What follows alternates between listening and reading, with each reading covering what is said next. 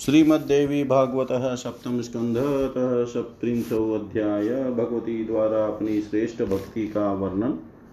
हिमालय श्रियाँ भक्तिं वदस्वाम्ब येन ज्ञानं सुखेन हि जायेत मनुज्यास्यस्य मध्यमस्या विरागिन देव्युवाच मार्गास्त्रयो मे विख्याता, मोक्षप्राप्तौ नगाधिप, कर्मयोगो, ज्ञानयोग्यो, भक्तियोगो च सप्तम।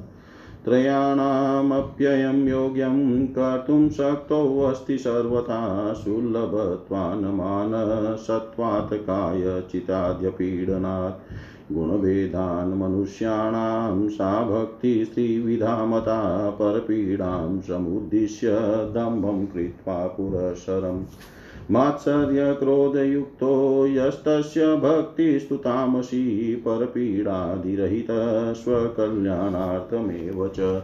नित्यं सकामो हृदयं यशोऽर्तिभोगलोलुप तत्फल तत् ततत्फलसमावाप्त्यै मामुपास्ते अतिभक्तित।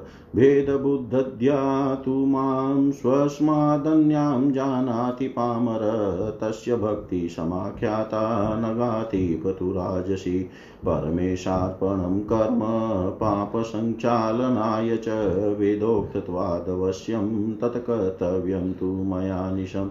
इति निश्चितबुद्धिस्तु भेदबुद्धिमुपाश्रित करोति प्रीतये कर्म, भक्तिः सानग्सात्विकी परभक्ते प्रापिकेयं भेदबुद्धयवलम्बनात् पूर्वप्रोक्ते युभे भक्ति न परप्रापिके मते। अधुना परभक्तिं तु प्रोच्यमानां निबोध मे मदगुणश्रवणं नित्यं मम नामानुकीर्तनं कल्याणगुणरत्नानामाकरायां मयि स्थिरं चेतसो वर्तनं चेव तेलधारासमं सदा।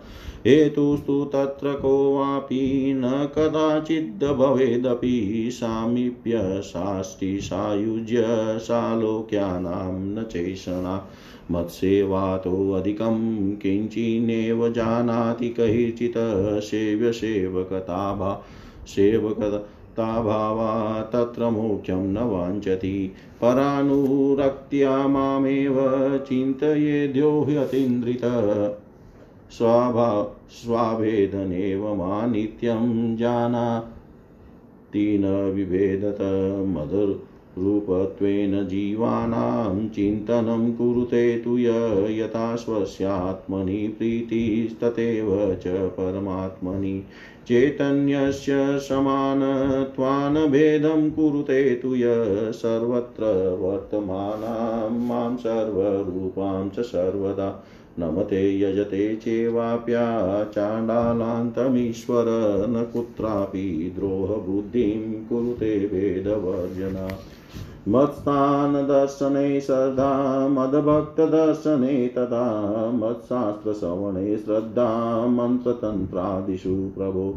मयि प्रेमाकुलमती रोमाञ्चित्ततनु सदा प्रेमाश्रुजल्लपूर्णाक्ष कण्ठगदगदनीश्वर अनन्येनेव भावेन पूज्येद्यो नगाधिप मामीश्वरीं जगद्योनिं सर्वकारणकारण व्रतानि मम दिव्यानि नित्यनेमित्तिकान्यपि नित्यं य कुरुते भक्त्या वितसाट्य विवर्जित मदुत्सवदिदृक्षा च मदुत्सवकृतिस्तथा जायते यस्य नियतं स्वभावादेव भूधर ऊचेर्गायश्च नामानि ममेव खलु नृत्यति अहङ्कारादिरहितो देहादात्म्यवर्जित प्रारब्धेन यथा यच्च क्रियते तथा भवेत् न मे चिन्तास्ति तत्रापि देहसंरक्षणादिषु इति भक्तिस्तु या प्रोक्ता परभक्तिस्तु सा स्मृता देव्यतिरिक्तं तु न किञ्चिदपि भाव्यते। इतं जाता परा भक्ति यस्य भूधरतत्वर, तदेव तस्य चिन्मात्रे मदरूपे विलयो भवे। भक्तेस्तु या पराकाष्ठा सेव ज्ञानं परिकीत् प्रकीर्तितं वैराग्यस्य च सीमा सा ज्ञाने तदुभयं यत्। भक्तौ कृतायां यस्यापि प्रारब्धवशतो न न जायते मम ज्ञानं मणिद्वीपं स गच्छति। तत्र गत्वाखिलान् भोगान् इच्छन्नपि च क्षति तदन्ते मम चिद्रूप ज्ञानं सम्यक् भवेन तेन मुक्त सदैव स्याज्ञानान्मुक्तिर्न चान्यता एव च यस्य ज्ञानं स्यादधृत गतप्रत्यगात्मन मम संवितपरतनोस्तस्य प्राणा व्रजन्ति न ब्रह्मेव संस्तदाप्नोति ब्रह्मेव ब्रह्मवेदय। कण्ठचामीकरस, मम ज्ञानातु तिरोहितं ज्ञानादज्ञाननाशेन लब्धमेव हि लभ्यते। विदिता विदितादन्यन् गोतं वपुर्मम यथा दशे तथात्मनि, यथा जले तथा पितृलोके। छाया तपो यथा स्वच्छो विविक्तो तद्वदेव हि मम लोके भवेज्ज्ञानं द्वैतभावविवर्जितम्। यस्तु वैराग्यवानेन ज्ञानहीनो म्रियेत चेत् ब्रह्मलोके वशे नित्यं यावत् कल्पं ततः परम् शुचिनां श्रीमतां गेहे भवेतस्य जनी पुनः करोति साधनं, पश्चात् ततो ज्ञानं जायते अनेकजन्मविराजन् ज्ञानं स्यानेकजन्मना ततः सर्वप्रयत्नेन ज्ञानार्थं यत्नमाश्रयेत्। नो चेन्महान् विनाशस्याजन्मेत दुर्लभं पुनः तत्रा प्रथमे वर्णे वेदप्राप्तिश्च दुर्लभा समासि समाधिषटकसम्पत्तिर्योगसिद्धिस्तथैव च ततो तं गुरुप्राप्तिः सर्वमेवात्र दुर्लभम् ततेन्द्रियाणां पटुता संस्कृतत्वं तनोस्तथानेकजन्म पुण्येस्तु मोचे च जायते तत् साधने सफलेप्येवं जायमाने, अपि यो नर ज्ञानार्थं यतते तस्य जन्म निरर्थकम्। तस्माद् राजन्यताशक्त्या ज्ञानार्थं यत्नमाश्रयेत्, पदे पदे अश्वमेधस्य फलम् आप्नोति निश्चितम्। घृतमिव पयसि निगूढं, भूते भूते च वसति विज्ञानं सततं मन्तयितव्यं मनसा मन्तान् भूते ज्ञानं लब्ध्वा कृतार्थं स्यादिति वेदान्त डिण्डिं सर्वमुक्तं समासेन किं भूय श्रोतुमिच्छसि? सर्वमुक्तं समासेन किं भूय श्रोतुमिच्छसि? हिमालय बोले, हे अम्ब आप मुझे अपनी वह भक्ति बताने की कृपा कीजिए, जिस भक्ति के द्वारा परिपक्व वैराग्य वाले मध्यम अधिकारी को भी सुगमता पूर्वक ज्ञान हो जाए। देवी बोली, हे पर्वतराज, हे सतम मोक्ष प्राप्ति के साधन भूत कर्म योग, ज्ञान योग और भक्ति योग, ये मेरे तीन मार्ग मार्ग प्रसिद्ध हैं। इन तीनों में भी यह भक्ति योग सर्वथा सुलभ होने, बाह्य साधनों से निरपेक्ष, केवल मन से संपादित होने तथा शरीर तथा चित आदि को पीड़ा न पहुँचाने के कारण सरलता पूर्वक किया जा सकता है। मनुष्यों के गुण भेद के अनुसार वह भक्ति भी तीन प्रकार की कही गई है, जो मनुष्य डाह तथा क्रोध से युक्त होकर दम्भ पूर्वक दूसरों को संतप्त करने के उद्देश्य से भक्ति करता है, उसकी वह भक्ति तामसी होती है। हे पर्वतराज, सर्वदा हृदय में कामनाएँ रखने वाला, यश चाहने वाला तथा भोग का लोलुप जो मनुष्य पर पीड़ा से रहित तो होकर मात्र अपने ही कल्याण के लिए, उन उन फलों की प्राप्ति के लिए अत्यंत भक्ति पूर्वक मेरी उपासना करता है। साथ ही वह मंदबती भेद बुद्धि के कारण मुझ भगवती को अपने से भिन्न समझता है। उसकी वह भक्ति राजसी कही गई है। हे नग, जो मनुष्य अपना पाप धो डालने के लिए अपना कर्म परमेश्वर को अर्पित कर देता है और वेद की आज्ञा के अनुसार मुझे प्रतिदिन वही वेद निर्दिष्ट कर्म अवश्य करना चाहिए, ऐसा मन में निश्चित करके सेव्य सेवक का भी भेद बुद्धि का आश्रय लेकर मेरी प्रसन्नता के लिए कर्म करता है, उस मनुष्य की वह भक्ति सात्विकी होती है। सेव्य सेवक की भेद बुद्धि का सहारा लेकर की गई यह सात्विकी भक्ति पराभक्ति की प्राप्ति कराने वाली सिद्ध होती है। पूर्व में कही गई तामसी और राजसी दोनों भक्तियाँ पराभक्ति की प्राप्ति का साधन नहीं मानी गई है। अब मैं पराभक्ति का वर्णन कर रही हूँ। आप उसे सुनिए। नित्य मेरे गुणों का श्रवण और मेरे नाम का संकीर्तन करना, कल्याण और गुण स्वरूप रत्नों की भंडार मुझ भगवती में तेल धारा की भांति अपना चित सर्वदा लगाए रखना। किसी प्रकार की हेतु भावना कभी नहीं होने देना, साम्यप्य साष्टि सायुज्य और सालोक्य मुक्तियों की कामना न होना। इन गुणों से युक्त जो भक्त मेरी सेवा से बढ़कर किसी भी वस्तु को कभी श्रेष्ठ नहीं समझता और सेव्य सेवक की उत्कृष्ट भावना के कारण मोक्ष की आग भी आकांक्षा नहीं रखता, परम भक्ति के साथ सावधान होकर जो मेरा ही ध्यान करता रहता है मुझमें तथा अपने में भेद बुद्धि छोड़कर अभेद बुद्धि रखते हुए मुझे नित्य जानता है, सभी जीवों में मेरे ही रूप का चिंतन करता है। जैसी प्रीति अपने प्रीति, अपने प्रति होती है, वैसी ही दूसरों में भी रखता है। चैतन्य पर ब्रह्म की समान रूप से सर्वत्र व्याप्ति समझकर किसी में भी भेद नहीं करता।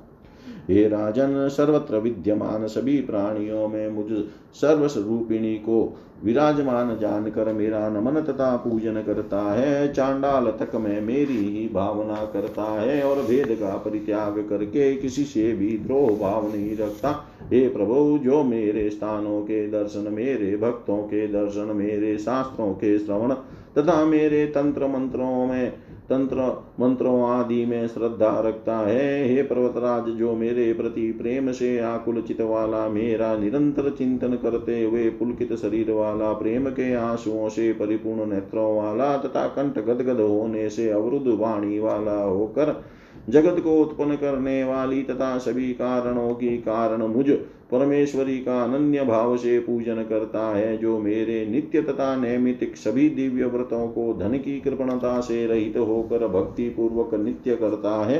हे भूधर, जो स्वभाव से ही मेरा उत्सव देखने की अभिलाषा रखता है, तथा मेरा उत्सव आयोजित करता है, तथा जो अहंकार आदि से रहित तथा देह भाव, भावना से बीन होकर ऊँचे स्वर से मेरे नामों का ही कीर्तन करते हुए नित्य करता है और प्रारब्ध के द्वारा जैसा जो किया जाता है, वह वैसा ही होता है। इसलिए अपने शरीर की रक्षा आदि करने की भी कोई चिंता नहीं करता है। ऐसे पुरुषों की जो भक्ति कही गई है, वह पराभक्ति के नाम से विख्यात है, जिसमें देवी को छोड़कर अन्य किसी की भी भावना नहीं की जाती। हे बुधु ये भूधर इस प्रकार की पराभक्ति जिसके हृदय में उत्पन्न हो जाती है, उसका उसी क्षण मेरे चिन्मय रूप में विलय हो जाता है। भक्ति की जो पराकाष्ठा है, उसी को ज्ञान कहा गया है और वही वैराग्य की सीमा भी है। क्योंकि ज्ञान प्राप्त हो जाने पर भक्ति और वैराग्य ये दोनों ही स्वयं सिद्ध हो जाते हैं। हे नग मेरी भक्ति करने पर भी जिस प्रारब्ध बस मेरा ज्ञान नहीं हो पाता है, वह मेरे धाम मणि द्वीप में जाता है। वहाँ जाकर समस्त प्रकार के भोगों में अनासक्त होता वह अपना समय व्यतीत करता है। हे नग, अंत में उसे मेरे चिन्मय रूप का सम्यक ज्ञान हो जाता है। उस ज्ञान के प्रभाव से वह सदा के लिए मुक्त हो जाता है, क्योंकि ज्ञान से ही मुक्ति होती है। इसमें संदेह नहीं है। इस लोक में जिस व्यक्ति को हृदय में स्थित प्रत्येगात्मा का स्वरूप, स्वरूपावबोध हो जाता है, मेरे ज्ञान परायण उस भक्त के प्राण उत्क्रमण नहीं करते, अर्थात उस शरीर में ही प्राणों का लय हो जाता है। जो मनुष्य ब्रह्म को जान लेता है, वह स्वयं ब्रह्म का ही रूप होकर उसी ब्रह्म को ही प्राप्त हो जाता है। जैसे कंठ में स्थित सोने का हार ब्रह्मवश हो गए के समान प्रतीत होने लगता लगता है किंतु भ्रम का नाश होते ही वह प्राप्त हो जाता है, जबकि वह मिला हुआ पहले से ही था। हे पर्वत श्रेष्ठ मेरा स्वरूप ज्ञात और अज्ञात से विलक्षण है। जैसे दर्पण पर परछाई पड़ती है, वैसे ही शरीर में आत्मा की परछाई का अनुभव होता है। जैसे जल में प्रतिबिंब पड़ता है, वैसे ही पितृलोक में अनुभव होता है। छाया और प्रकाश जैसे स्पष्टतः भिन्न दिखते हैं, वैसे ही मेरे लोक में द्वेत भाव से रहित ज्ञान की प्राप्ति होती है। यदि मनुष्य वैराग्य युक्त वैराग्य युक्त होकर पूर्ण ज्ञान के बिना मृत्यु को प्राप्त हो जाए तो एक कल्प तक निरंतर ब्रह्मलोक में निवास करता है। उसके बाद पवित्र श्रीमान पुरुषों के घर में उसका जन्म होता है, वहाँ पर वह साधना करता है और फिर उसमें ज्ञान का उदय होता है। हे राजन, एक जन्म में मनुष्य को ज्ञान नहीं होता, अपितु अनेक जन्मों में ज्ञान का आविर्भाव होता है। अतः पूर्ण प्रयत्न के साथ ज्ञान प्राप्ति के लिए उपाय का आश्रय लेना चाहिए, अन्यथा महान अनर्थ होता है, क्योंकि यह मनुष्य जन्म अत्यंत दुर्लभ है। उसमें भी ब्राह्मण वर्ण में और उसमें भी वेद ज्ञान की प्राप्ति होना महान दुर्लभ है। साथ ही समदम आदि छह संपदाएँ योग सिद्धि तथा उत्तम गुरु की प्राप्ति, यह सब इस लोक में दुर्लभ है। अनेक जन्मों के पुण्यों से, इंद्रियों से, इंद्रियों में सदा कार्य करते रहने की क्षमता, शरीर का संस्कार संपन्न रहना तथा मोक्ष की अभिलाषा उत्पन्न होती है। जो मनुष्य इस प्रकार के सफल साधन से युक्त रहने पर भी ज्ञान के लिए प्रयत्न नहीं करता, उसका जन्म निरर्थक है। अतएव हे राजन, मनुष्य को यथाशक्ति ज्ञान प्राप्ति के लिए प्रयत्नशील रहना चाहिए। उससे मनुष्य एक एक पद पर अश्वमेध यज्ञ का फल निश्चित रूप से प्राप्त करता है। दूध में छिपे हुए घृत की भांति प्रत्येक प्राणी में विज्ञान रहता है, उसे मन रूपी मतानी से निरंतर मथते रहना चाहिए और इस प्रकार उस विज्ञान को प्राप्त करके कृतार्थ हो जाना चाहिए। ऐसा वेदांत का डिंडिम घोष है। हे पर्वतराज हिमालय, मैंने आपको सब कुछ संक्षेप में बता दिया। अब आप पुनः क्या सुनना चाहते हैं? इति श्रीमद्देवी भागवते महापुराणे अष्टादशसहस्रयां संहितायां सप्तम स्कन्धे देवी गीतायां भक्तिमहिमवर्णनं नाम सप्तत्रिंशोऽध्याय सर्वं श्रीशां सदाशिवार्पणम् अस्तु। ॐ विष्णवे नम। ॐ विष्णवे नम। ॐ विष्णवे नमः। श्रीमद्देवी भागवत सप्तम स्कंद अध्याय। भगवती के द्वारा देवी तीर्थों व्रतों तथा उत्सवों का वर्णन हिमालय वाच। कति स्थानानि देवेशी द्रष्टव्यानि महीतले, मुख्यानि च पवित्राणि देवी प्रियतमानि च। व्रतान्यपि तदा यानि तुष्टिदान्युत्सवापि तत्सर्वं वद मे मात कृतकृत्यो यतो नर देव्युवाच। सर्वं दृश्यं मम स्थानं सर्वे काला व्रतात्मका उत्सवा सर्वकालेषु यतोऽहं सर्वरूपिणी। तथापि भक्तवात्सल्यात् किञ्चित् किञ्चिदतोच्यते शृणुष्वा भूत्वा नगराज वचो मम। कोलापुरं महास्थानं यत्र लक्ष्मी सदा स्थिता मातुपुरं द्वितीयं च रेणुकाधिष्ठितं परम् तुलजापुरं तृतीयं स्यात् सप्तशृङ्गं तथैव च हिङ्गुलायामास्थानं ज्वालामुख्यास्तथैव च शाकम्भर्या परं स्थानं भ्रामर्यास्थानमुत्तमं श्रीरक्तदन्तिकास्थानं दुर्गास्थानं तथैव च। विन्ध्याचलनिवासिन्यास्थानं सर्वोत्तमोत्तमम् अन्नपूर्णा महास्थानं काञ्चीपुरमनुत्तमम्। भीमादेव्या परं स्थानं, विमलास्थानमेव च श्रीचन्द्रलामास्थानं, कौशिकीस्थानमेव च। नीलाम्बाया परं स्थानं, नीलपर्वतमस्तके स्थानं तथा श्रीनगरं शुभम्। गुह्यं काल्यामहस्थानं नेपाले यत् प्रतिष्ठितं मीनाक्षया परमं स्थानं यच प्रोक्तं चिदम्बरे। वेदारण्यं महास्थानं सुन्दर्या समधिष्ठितम् एकाम्बरं महास्थानं परशक्त्या प्रतिष्ठितं महालसा परं स्थानं योगेश्वर्यास्तथैव च तथा नीलसरस्वत्या स्थानं चीनेषु विस्तृतम्। वेद्यनाथे तु बगलास्थानं सर्वोत्तमं मत। श्रीमच्छ्रीभुवनेश्वर्यां मणिद्वीपं मम स्मृतं श्रीमत्त्रिपुरभैरव्यां कामाख्या योनिमण्डलं भूमण्डले क्षेत्ररत्नं महामायादिवासितं नाथपरतरं स्थानं क्वचिदस्ति धरातले प्रतिमासं भवे देवी यत्र साक्षाद्रजस्वला तत्र तत्रत्या देवता सर्वा पर्वतात्मकतां गता पर्वतेषु वसन्त्येव महत्यो देवता अपि तदत्र्या पृथिवी सर्वा देवीरूपा स्मृता बुधे नाथपरतरं स्थानं कामाख्या योनिमण्डलात्। गायत्र्याश्च परं स्थानं श्रीमत्पुष्करमीरितम् अमरेशे चण्डिकाशात् प्रवासे पुष्करेक्षिणि। नेमिषे तु महास्थाने देवी सा लिङ्गधारिणी पुरुहुता पुष्कराख्यै आषाढो च रतिस्तथा। चण्डमुण्डी महास्थाने दण्डिनी परमेश्वरी भारभूतो भवेद्भूतिर्नाकुले नकुलेश्वरी। चन्द्रिका तु हरिश्चन्द्रे श्रीगिरो शाङ्करी स्मृता जप्येश्वरे त्रिशूला स्यात् सूक्ष्मां चाम्रातकेश्वरे। शाङ्करी तु महाकाले सर्वाणि मध्यमाभिधे केदाराख्यै महाक्षेत्रे देवी सा मार्गदायिनी। भैरवाख्यै भैरवी सा गयायां मङ्गलां स्मृता स्थाणुप्रिया कुरुक्षेत्रे स्वयम्भूव्यपिनाकुले कनखलै भवेद्दुग्रा विश्वेशा विमलेश्वरे अटहासे महानन्दा महेन्द्रे तु महान्तका भीमे भीमेश्वरी प्रोक्ता स्थानेवत्रापते पुनः भवानी शाङ्करी प्रोक्ता रुद्राणी त्वधर्ककोटिके। अविमुक्ते विशालाक्षी महाभागा महालये गोकर्णे भद्रकर्णी स्याद्भद्रा स्याद्भद्रकर्णके।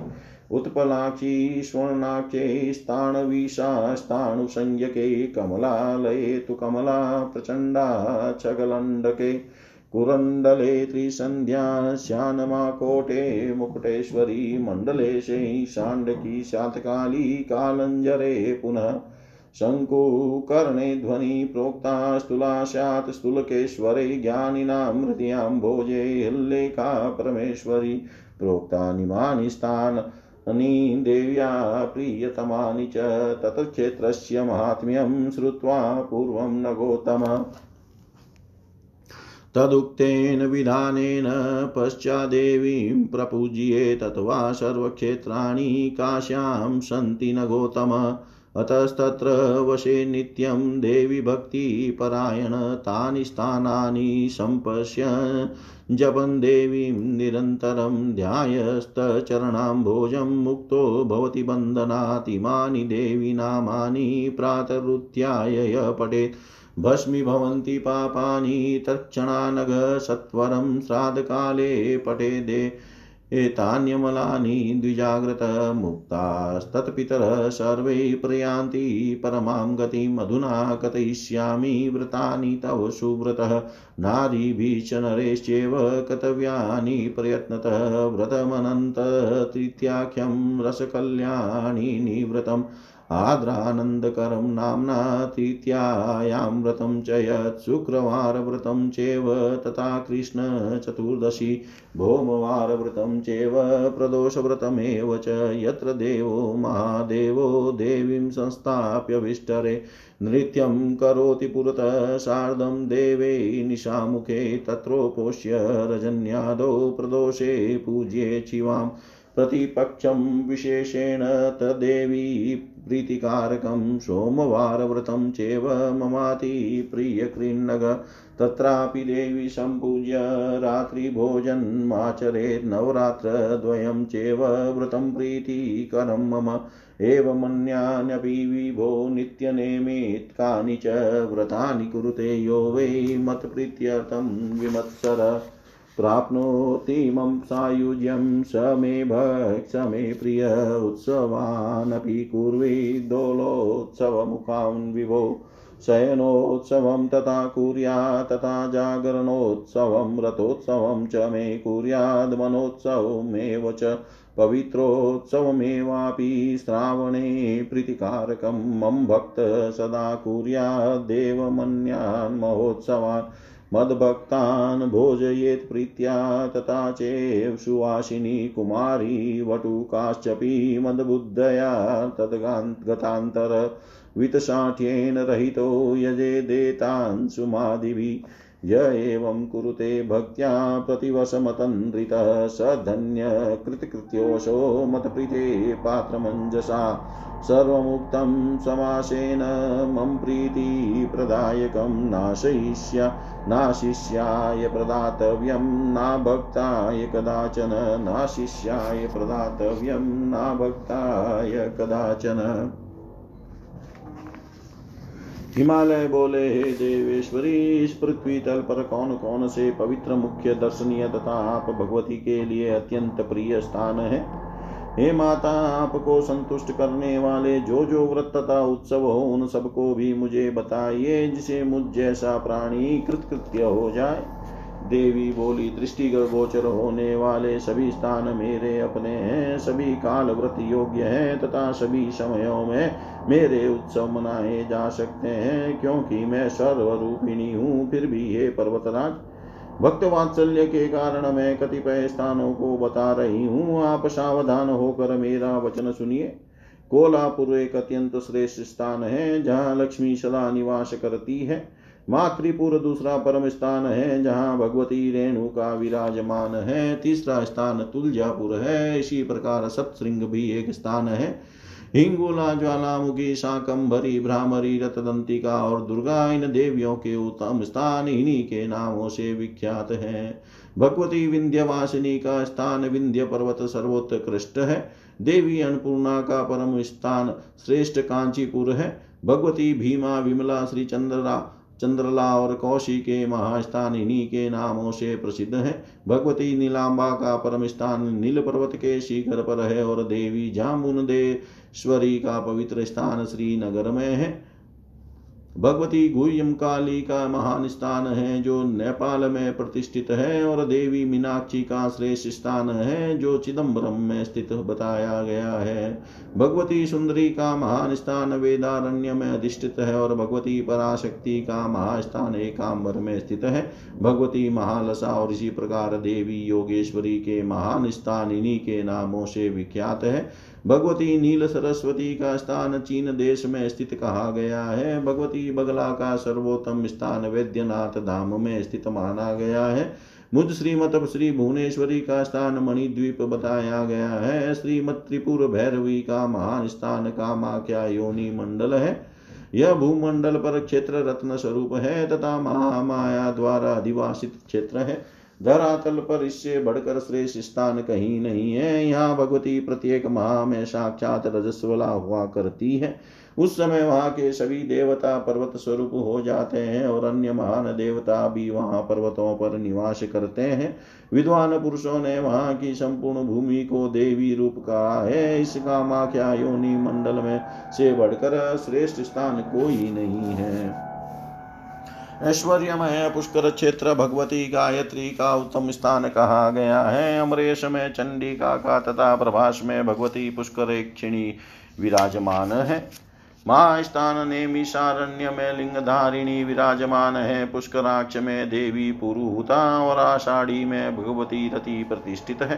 चंडमुंडी नामक महान स्थान में परमेश्वरी दंडिनी और भारत, भारभूति में देवी भूति तथा नाकुल में देवी नकुलेश्वरी विराजमान है। हरिश्चंद्र नामक स्थान में भगवती चंद्रिका और श्रीगिरी पर शांकरी प्रतिष्ठित कही गई है। जपियेश्वर स्थान में त्रिशूला और अमरातकेश्वर में देवी सूक्ष्मा है। महाकाल क्षेत्र में शांकरी मध्यम नामक स्थान में शव, सर्वाणी और केदार नामक महान क्षेत्र में वे भगवती मार्गदायिनी अधिष्ठित है। भैरव नामक स्थान में भगवती भैरवी और गया में भगवती मंगला प्रतिष्ठित कही गई है। कुरुक्षेत्र में देवी स्थाणु प्रिया और नाकुल में भगवती स्वयं भूवि का स्थान है। कनकल में भगवती उग्रा, विमलेश्वर में विश्वेशा में महानंदा और महेंद्र पर्वत पर देवी महांत का विराजमान है।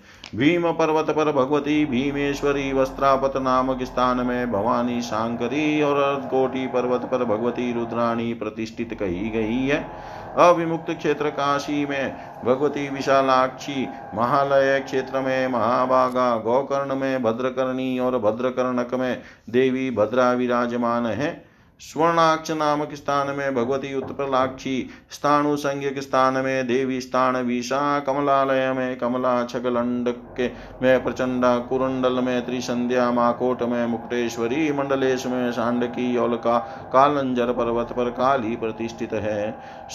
शंकु कर्ण पर्वत पर भगवती ध्वनि विराजमान बताई गई है। स्थूलकेश्वर पर भगवती स्थूला है। परमेश्वरी हल्ले का ज्ञानियों के हृदय कमल में विराजमान रहती है। बताए गए स्थान देवी के लिए अत्यंत प्रिय है। हे पर्वतराज, पहले उन क्षेत्रों का महात्म्य सुनकर तत्पश्चात शास्त्रोक्त विधि से भगवती की पूजा करनी चाहिए। अथवा हे नग श्रेष्ठ ये सभी क्षेत्र काशी में भी स्थित है, इसलिए देवी की भक्ति में तत्पर रहने वाले मनुष्य को निरंतर वहाँ रहना चाहिए। वहाँ रहकर उन स्थानों का दर्शन भगवती के मंत्र का निरंतर जप और उनके चरण कमल का नित्य ध्यान करने वाला मनुष्य भव बंधन से मुक्त हो जाता है। हे नग, जो मनुष्य प्रातः काल उठकर भगवती के इन नामों का पाठ करता है, उसके समस्त पाप उसी क्षण शीघ्र ही भस्म हो जाते हैं। जो व्यक्ति श्रद्धा के, श्राद्ध के समय, ब्राह्मणों के समक्ष इन पवित्र नामों का पाठ करता है, उसके सभी पितर मुक्त होकर परम गति को प्राप्त हो जाते हैं। ये सुव्रत, अब मैं देवी के व्रतों के विषय में आपको बताऊँगा। सभी स्त्रियों सभी स्त्रियों और पुरुषों को ये व्रत प्रयत्न पूर्वक करना चाहिए। व्रतों में जो तृतीया के व्रत है, वे अनंत तृतीया रस कल्याणी और आर्द्रानंद कर नाम से प्रसिद्ध है। शुक्रवार, कृष्ण चतुर्दशी तथा भोमवार को देवी का व्रत किया जाता है। प्रदोष भी देवी व्रत है। उस दिन देवादि देव भगवान, शंख, शिव, सायकाल के समय देवी पार्वती को कुशासन विरा पर विराजमान करके उनके समक्ष देवताओं के साथ नृत्य करते हैं। उस दिन उपवास करके सायंकाल में, प्रदोष में भगवती शिवा की पूजा करनी चाहिए। देवी को विशेष रूप से संतुष्ट करने वाला यह प्रदोष प्रत्येक पक्ष में करना चाहिए। हे पर्वत, सोमवार का व्रत मुझे अत्यधिक संतुष्ट करने वाला है। इस व्रत में भी उपवास करके भगवती की पूजा कर रात में भोजन करना चाहिए। इसी प्रकार चैत्र और अश्विन महीनों के दोनों नवरात्र व्रत मेरे लिए अत्यंत प्रिय कर है हे विवो इसी प्रकार और भी नित्य तथा नैमितिक व्रत है, जो मनुष्य राग द्वेष से रहित होकर मेरी प्रसन्नता के लिए इन व्रतों को करता है, वह मेरा सायुज्य पद प्राप्त कर लेता है। यह वह मेरा भक्त है और मुझे अति प्रिय है। हे विभो, व्रतों के अवसर पर झूला सजाकर उत्सव मनाना चाहिए। मेरा शयनोत्सव, जागरणोत्सव, रथोत्सव और दमनोत्सव आयोजित करना चाहिए। श्रावण महीने में होने वाला पवित्रोत्सव भी मेरे लिए प्रीतिकारक है। मेरे भक्त को चाहिए कि वह इसी तरह से अन्य महोत्सवों को भी सदा मनाए। उन अवसरों पर मेरे भक्तों, सुवासिनी, स्त्रियों, कुमारी, कन्याओं और बटुकों को मेरा ही स्वरूप समझकर उनके, उनमें मन स्थित करके उन्हें प्रेम पूर्वक भोजन कराना चाहिए। साथ ही धन की कृपणता से रहित होकर पुष्प आदि से इनकी पूजा करनी चाहिए।